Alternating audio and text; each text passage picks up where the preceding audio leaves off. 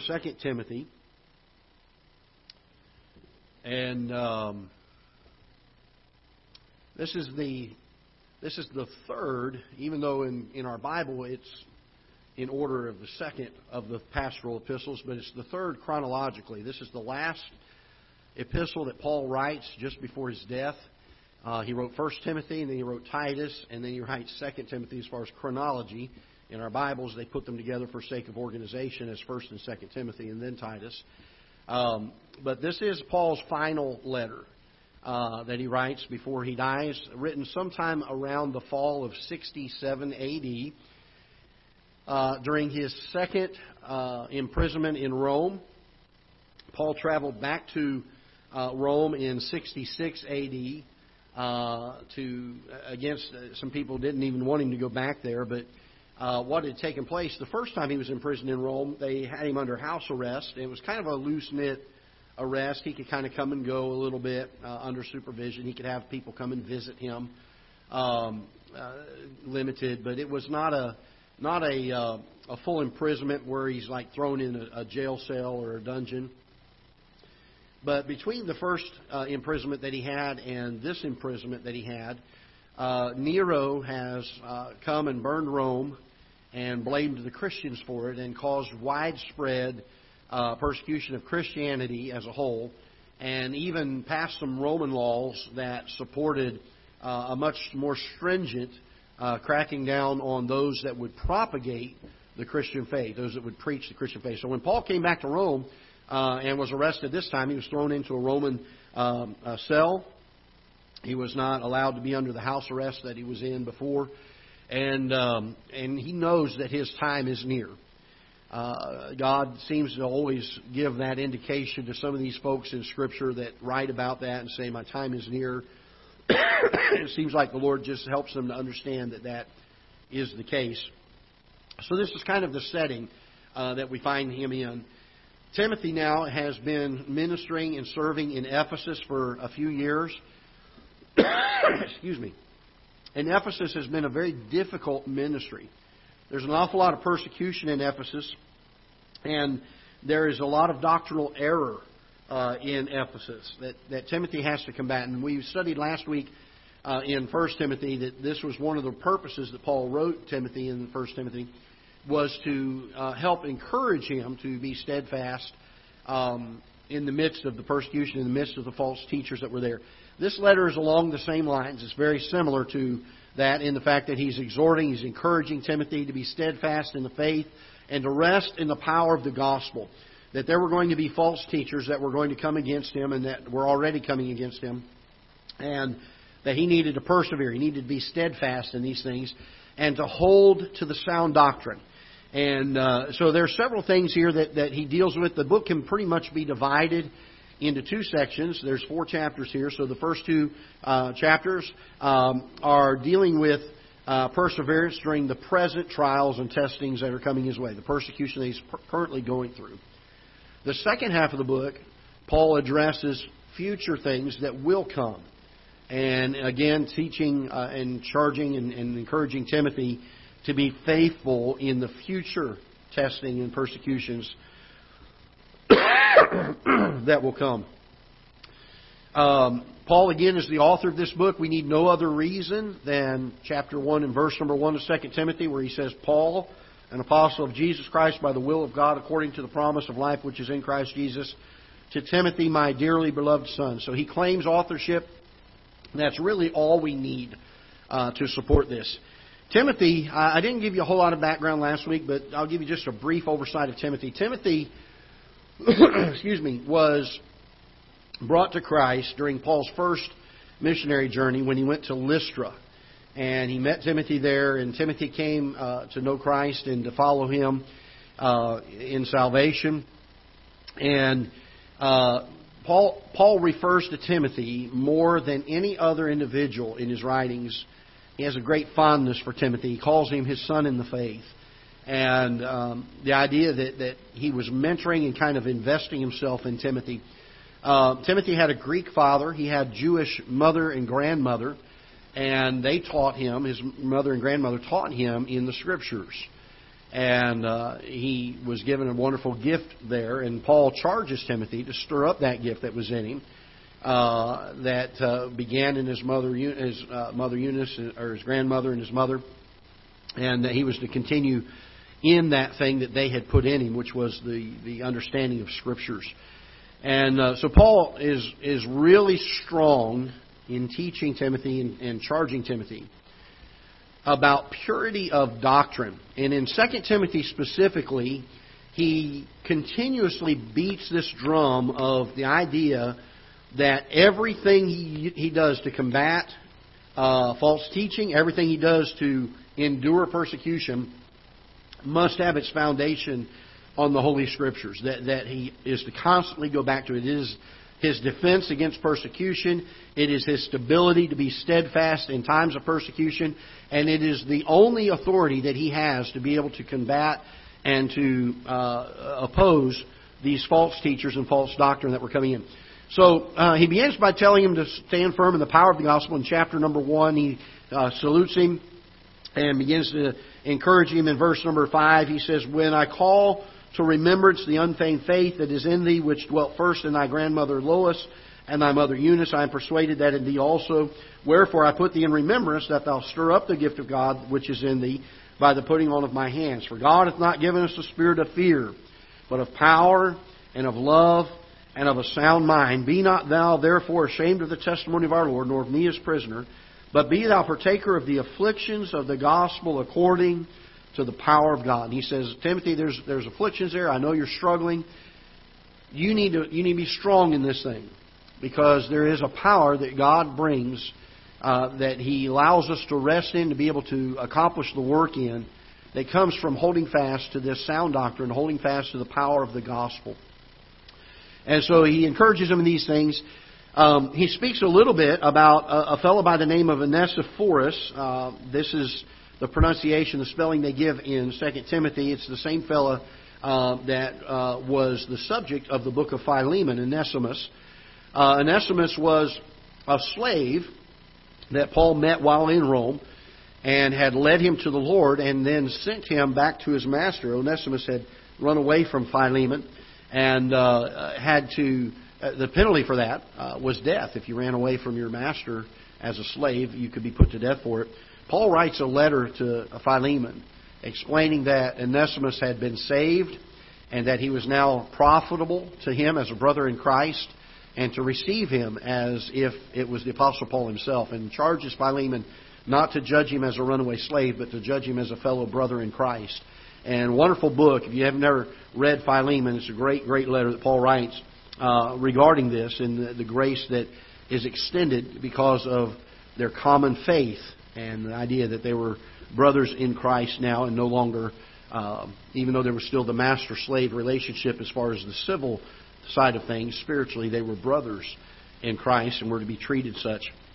And so uh, Paul talks a little bit about this down in verse number 16 of chapter 1 uh, as he um, charges Timothy to be uh, holding fast. In verse 13 says, Hold fast the form of sound doctrine which thou hast heard of me in faith and love which is in Christ Jesus that good thing which was committed unto thee keep by the Holy Ghost which dwelleth in us.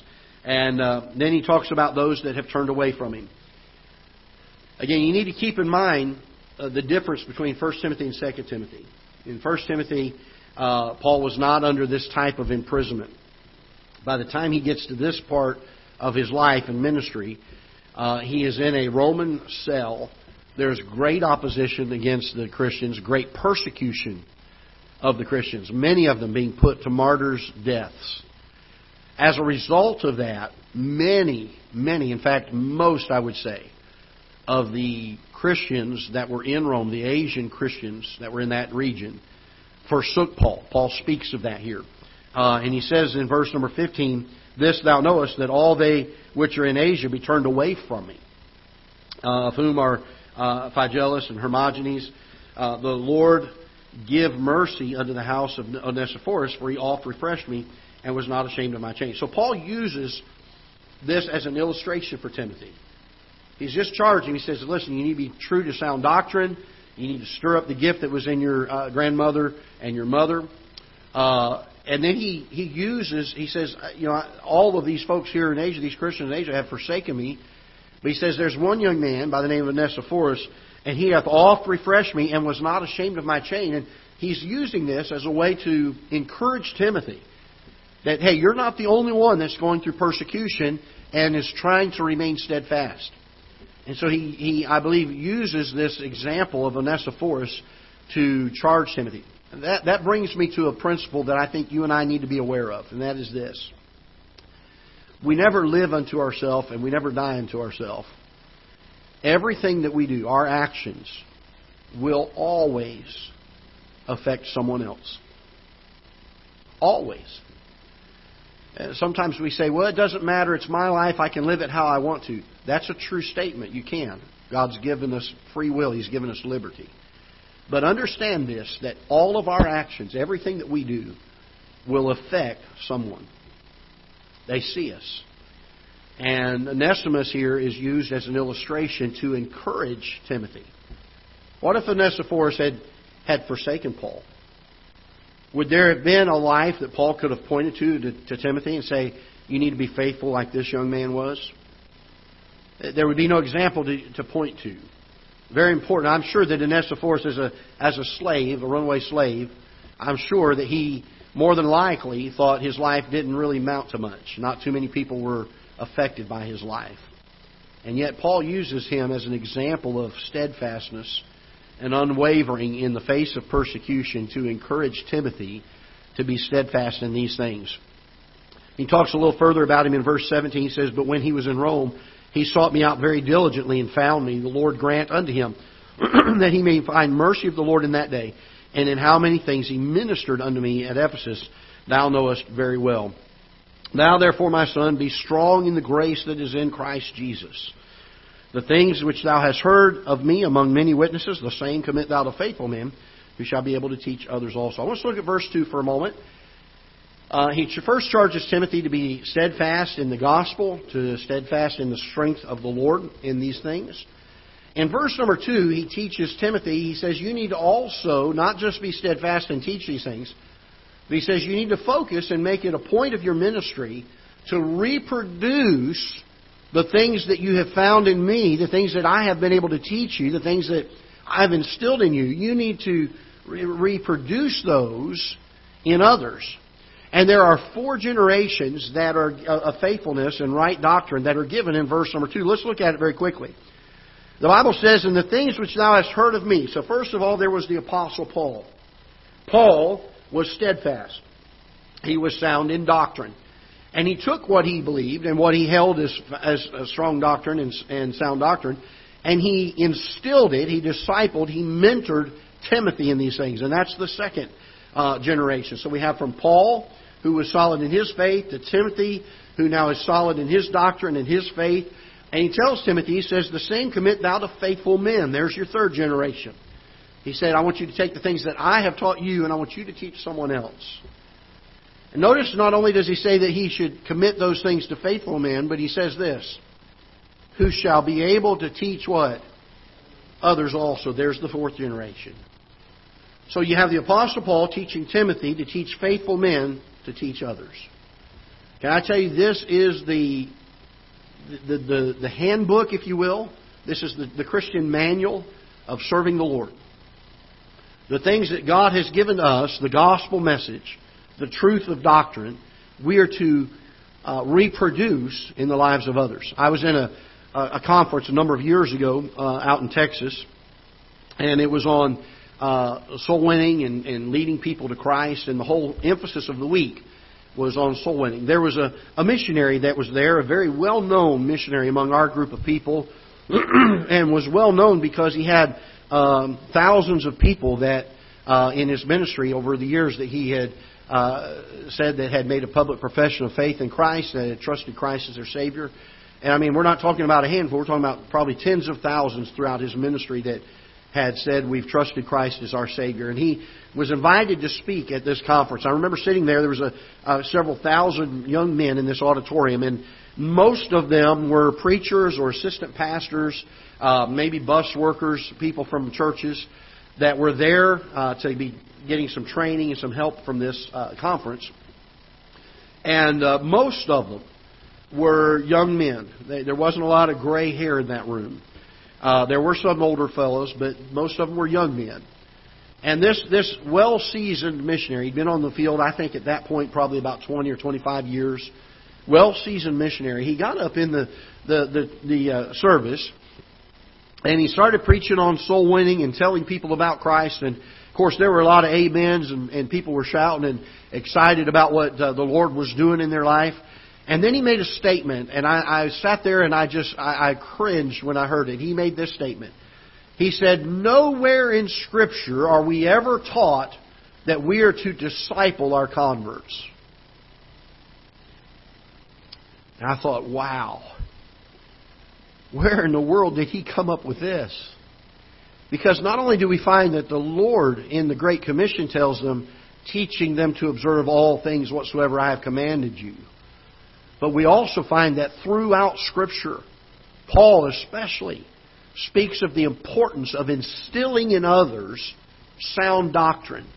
You don't just win someone to Christ, share the gospel with them, see them trust Christ as their Savior, and then shake their hands and say, Have a great Christian life now, we'll see you later. You, you embrace them and you say, Now that you've gotten saved and the Holy Spirit lives inside of you, let's sit down, let's study God's Word together, and let's learn some things about this Christian life. Let's get them involved in a church that will teach sound doctrine through the Sunday school lessons and through the church services. And I sat there, and it was amazing to me in that conference how many of those young men started to amen and shout and raise their hands and say, That's right, preacher. And I thought, how many of these young men are going to go out around the world and begin to share the gospel with people and maybe see them make a professional faith in Christ and say, I've trusted Christ as my Savior and then walk away from them and they know nothing of doctrine. Paul tells Timothy, he says, The same commit thou to faithful men. Those things that I've taught you, those things that I have spent years stirring up inside of you and guiding you in, commit those to faithful men. And make sure those faithful men know they're supposed to do that with others also. I think one of the greatest patterns for Christian service is 2 Timothy 2 2. These things that thou hast, and the things that thou hast heard of me among many witnesses, the same commit thou to faithful men, who shall be able to teach others also. He warns Timothy shortly after that about the uh, entanglement, uh, false doctrine, false teachers, getting involved in frivolous quarrels, following after the lust of the flesh. He talks about those uh, in verses 4 and following of chapter 2. He says, No man that warreth entangleth himself with the affairs of this life, that he may please him hath chosen him to be a soldier. He talks about the fact that, um, verse number 10, Therefore I endure all things for the elect's sake, that they may also obtain the salvation which is in Christ Jesus. Uh, it is a faithful saying, verse number 11, For if we be dead with him, we shall also live with him. If we suffer, we shall also reign with him. If we deny him, he also will deny us. If we believe not, yet he abideth faithful. He cannot deny himself. Of these things put them in remembrance, charging them before the Lord, that they strive not about words to no profit, but to the subverting of hearers. Don't, don't, don't sit here and just talk nonsense and sit here and debate.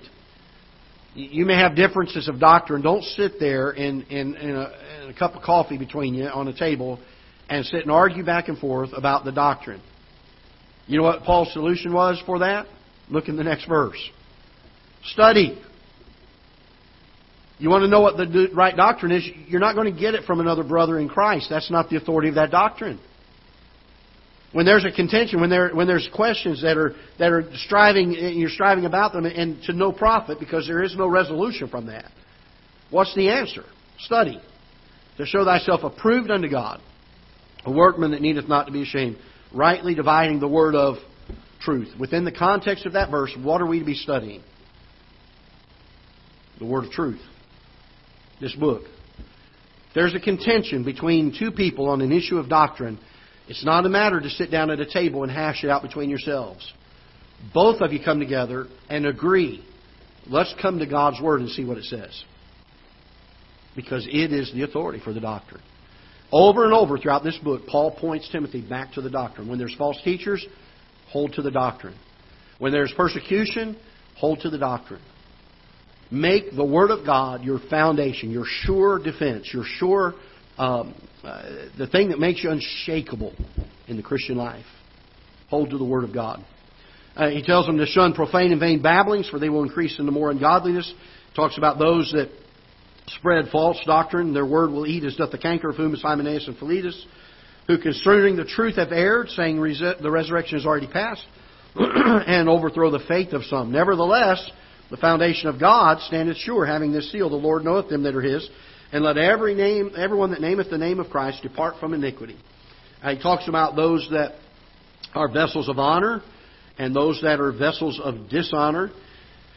And uh, we may be uh, speaking a little bit more to that in the next hour. And so uh, we'll we'll delve a little more deeply into perhaps that truth uh, uh, next week or next hour. Um, but I want you to notice this. He also tells them to flee youthful lust in verse number 22. He says, "Flee also youthful lust, follow righteousness, faith, charity, peace with them that call the Lord out of a pure heart." So he tells Timothy, he says, uh, be careful of being entangled with the affairs of this life. There's going to be people out there that are going to teach you false doctrine. They're going to try to teach false doctrine. They're going to try to entangle you in some frivolous quarrels to no profit. Uh, they're going to try to entice you with the lusts of the flesh. And any of those things that we allow to encumber us in life will diminish our effectiveness of ministry. If we get wrapped up in false teaching, if we get wrapped up in, in bothersome quarrels, uh, I, I'm not opposed to defending the gospel. But we've got to get out of this mindset that we need to debate by way of reason and logic people. We've got to just state what the Bible says. We've got to stand on it and put it out there. If they choose not to believe it, the truth still stands true. God is still faithful. His truth is still there. And he cannot deny himself. Uh, but he tells them uh, that these you need to avoid these things, be careful of these things. He warns them against them because they will hinder your ministry, they'll hinder your work. But he does tell them in verse number uh, uh verse number uh, 22. He says, "But follow after." He said, or uh, not follow. He says, "But follow righteousness, faith, charity, peace with them that call the Lord out of a pure heart. Foolish and unlearned questions, avoid knowing that they do gender strifes. The servant of the Lord must not strive, but be gentle unto all men, apt to teach, patient, in meekness, instructing those that oppose themselves, if peradventure, if God peradventure, will give them repentance to the acknowledging of the what? Truth. So we follow after these things and we pursue these things because it gives men a chance to embrace and to hold truth. People have asked me a number of times, what do we do when we're uh, debating or talking to somebody who says, I don't believe the Bible? I don't believe it's the Word of God. I don't believe it's true. How do I, how do I deal with that? Give them the Bible. Give them Scripture. We hold fast to those things. We need to, we need to come to this understanding. Our logic and our reasoning, at best, at its best, is flawed. At its worst, it's depraved. And it has no ground and no substance of foundation for the biblical truth that we hold to. You don't tell somebody a doctrine is true because this is how you see it. It's, it's not going to be enough. We must come back to the Bible says it. That's got to be our foundation. So he, he tells Timothy this. He charges him this in the first half uh, of the book. So he, he wraps up uh, chapter number two uh, with, again, kind of exhorting Timothy, saying, Listen, I know you're going through a lot. There's a lot of persecution taking place. There's these people that are trying to teach these things. Be strong. Stand fast. The answer is study the Word of God. Have it, have it there. Be a, be a, a workman that needeth not to be ashamed, rightly dividing the Word of truth. Uh, make sure that you are uh, that you are steadfast in sound doctrine. It's the way to give you strength in adversity. It is also the way to combat false teaching. And that is your answer to it. That is your source to it. And then chapters 3 and 4, he kind of switches gears uh, from the things that are happening now in Timothy's life to it's, it's, going to be, it's going to be coming down the road too.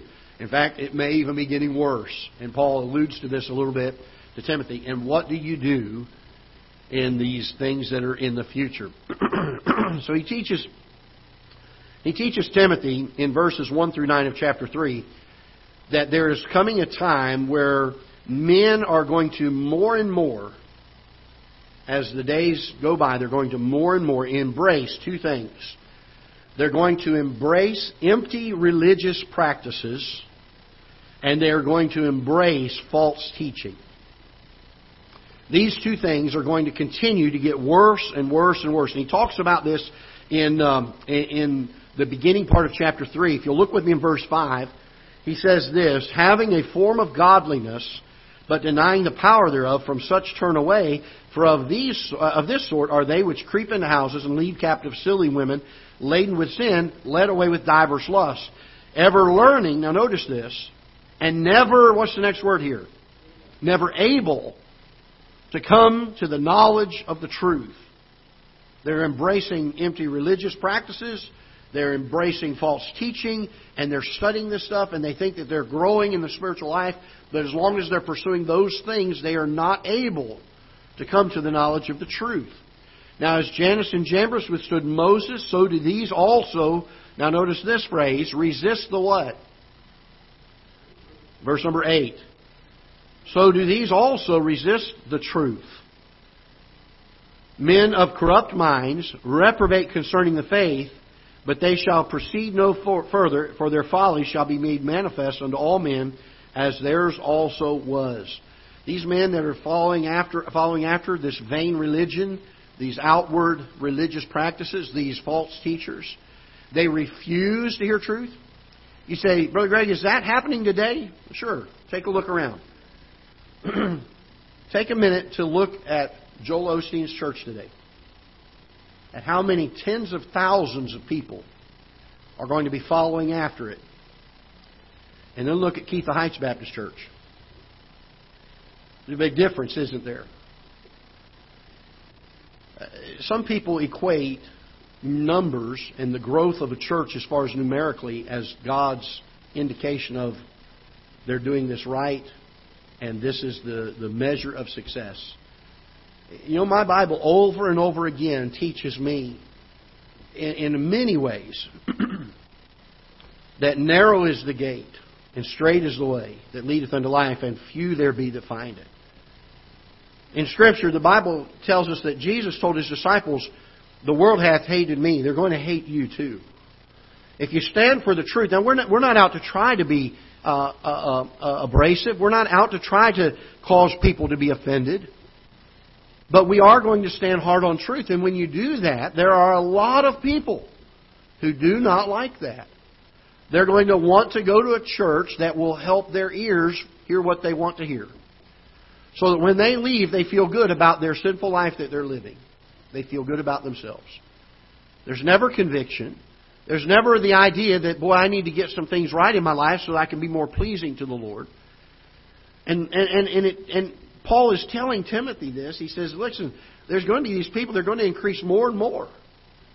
They're going to follow after these false things, and they're going to, they're going to reject, resist the truth. They're not going to want those things. So what do you do, Timothy, when that happens? Do you just throw your hands up and say, well, we might as well shut the doors. Nobody really wants this stuff. No, no. Look what Paul tells him. Verse 10, he says, But thou hast fully known my doctrine, manner of life, purpose, faith, long suffering, charity, patience, persecutions, afflictions, which came unto me at uh, Antioch. Now notice this. All those things came to him at Antioch, but notice what else he says. At Iconium, at Lystra, in other words, it didn't, Paul didn't, in Antioch, if those things had happened to most, most Christians that are living today, they would have, they would have said, you know what, I'm going home. But he, he kept on going, didn't he? From Antioch, he goes to Iconia, uh, Iconium, and it happened there too. And as if that wasn't bad enough, he goes on to Lystra. And it happens there too. Now notice what he says. What persecutions I what? Endured. Endured. I didn't throw my hands up and quit after the first time it happened. But out of them all the Lord delivered me, yea, and all that will live godly in Christ Jesus shall have a wonderful life with no problems. Is that what your King James Bible says? No, what does it tell us? Yea, and all that live godly in Christ Jesus shall suffer. It's not what I signed up for. Shall suffer persecution. Do we enjoy the suffering? No. Do we rejoice in suffering? Absolutely. Because I understand that the sufferings of this present world are not even worthy to be compared to the joy that God has set before Him. The idea that we are counted worthy to suffer for Christ's sake. Is it pleasant? No. Do we rejoice in it? Yes. We can be steadfast in this time of persecution. But evil men and seducers shall wax worse and worse, deceiving and being deceived. And he tells Timothy flat out, he says, You think you got it bad now? They're going to wax worse and worse. It's going to get worse from here on out. This isn't quite the pep talk that you want to hear the coach tell you when you're in the, when the, in the locker room and you're down, and him say, You're going to go out there and tell you what, fellas, it's going to get worse. but notice what Paul says here. He says, These evil men and seducers are going to wax worse and worse, but continue thou in the things which thou hast learned, and be assured of, knowing of whom thou hast learned them, that from a child thou hast known the Holy Scriptures, which are able to make thee what? Wise unto salvation through faith which is in Christ Jesus. Again, he's bringing it all back to Scripture, isn't he? He's bringing it all back to the gospel message. These men and these seducers that are going to wax worse and worse, deceiving and being deceived, he says, But continue thou in the things which thou hast learned. Then he goes on to establish Scripture as he says, All Scripture is given by what? Inspiration of God. It is God breathed, Timothy. Hold to it. All Scripture is given by inspiration of God and is profitable for doctrine, for reproof, for correction, for instruction in righteousness, that the man of God may be perfect, thoroughly furnished unto all good works. I charge thee therefore before God and the Lord Jesus Christ, who shall judge the quick and the dead at his appearing and his kingdom, preach the word. That's the answer. The answer is not in Washington, D.C.'s legislation. The answer is not in trying to get out here and become more involved in the civil things of our society. The answer is in preaching the Word. Preaching the Word. Be instant in season, out of season, reprove, rebuke, exhort with all long suffering and what? Doctrine. There it is again. Timothy, steadfast. Stay on the firm foundation of God's Word. It is the authority. It will cause you to be steadfast. It'll give you that strength. It'll give you that resolve. It will cause you to, to get to the place where you can continue in the face of persecution. And it will also combat those that will teach false doctrine. Preach the word. Be instant in season, out of season. He talks about they're not, there's going to come a time where they are not going to endure that sound doctrine, but will heap to themselves teachers having itching ears. What do we do in that time? Look with me. He says, And they shall turn their ears from the truth. Verse number 4, chapter 4. They shall turn away their ears from the truth and shall be turned unto fables. Is that time to quit? Do we kind of see a revolving theme here? Timothy, things are going to get worse, but, but keep on. Uh, there, there's going to be times where this is going to happen, but keep on. There's going to be times that this is going to happen, but keep on. Now notice what he says. And they shall turn away their ears from the truth and shall be turned into fables, but watch thou in all things. Here's that word again. Endure afflictions. Do the work of an evangelist, make full proof of thy ministry. And then Paul tells Timothy, listen, I have fought a good fight. So I know I've reached the end of my road. I've done this. I've been an example to you. I'm charging you. Do the same thing.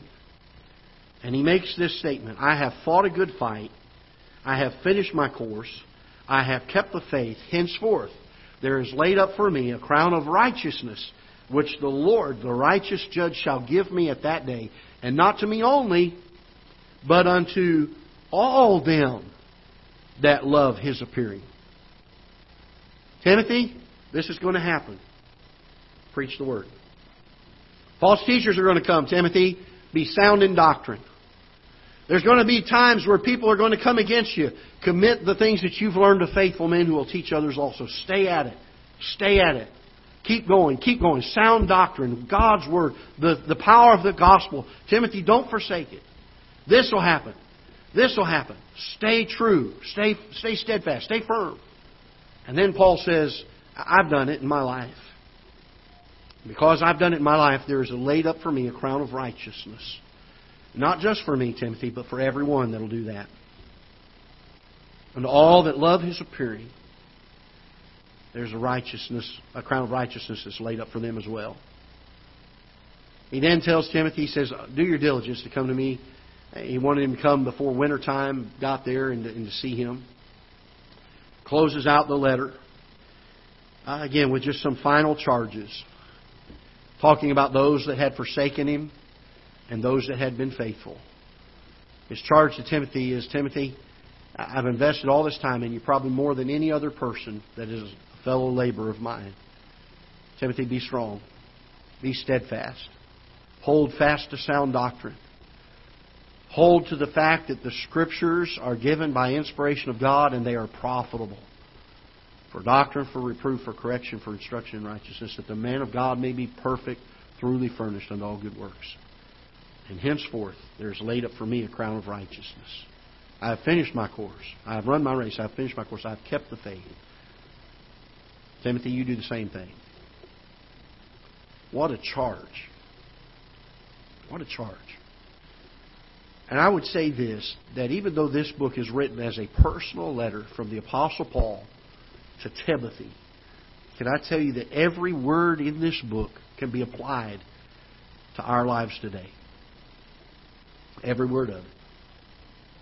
We're living in times where, to be real frank with you, because we have been given such liberty, we don't know what it is to stand fast. We've gotten to the point where when a little bit of opposition comes, we've grown so weak that we just bend with it. You know, some of the strongest trees that I have found down in South Florida are the trees that have endured the hurricanes. The ones that haven't had to go through those things seem to be the weakest. Their roots aren't quite as deep, their stalks aren't quite as thick. It's amazing to me how oftentimes we fail in the face of adversity. We give up when the slightest little difficulty comes our way. And we never grow to be a strong tree. We never grow to be a strong, steadfast Christian in the things of the Lord. Paul told Timothy, he says, listen, it's not going to, it's not going to be fun. It's not going to be a piece of cake. And if you think it's bad now, hang on. It's going to get worse. But keep, keep going, Timothy. Be strong. Hold to sound doctrine. Preach the word. Make sure that you're steadfast to the end. The Christ of Timothy, uh, Paul refers to Christ as appearing on earth abolishing death, bringing life and immortality through the gospel. He does this in chapter 1, verse number 10. Chapter 2 and verse number 8, he refers to the Lord Jesus Christ as he that had risen from the dead. In chapter 2 and verse 10, he refers to him as one that provides salvation and eternal glory. In chapter 2 and verse 11, he refers to the fact that Christians who are dead with Christ will also live with Christ. And uh, what a great truth there is in that, dying to ourself and living unto Christ. And then chapter 4 and verse number 8, he talks about all those that love Jesus appearing will receive a crown of righteousness. And in chapter 2 and verse number 12, he talks about those that will reign with him. And again, Christ is pictured throughout uh, 2 Timothy and is the, the motivating factor, I believe.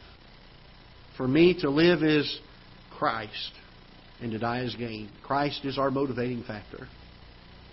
To be like Jesus uh, to follow His example, to do the things that please Him. That is our motivation. The theme of the book is endurance in ministry. The key verses are chapters 2, verses 3 and 4. Let's take a moment to read those. Chapter 2, verses 3 and 4. Thou therefore endure hardness as a good soldier of Jesus Christ. No man that warreth entangleth himself with the affairs of this life, that he may please him who hath chosen him to be a soldier. And then uh, chapter 3, verse number 14.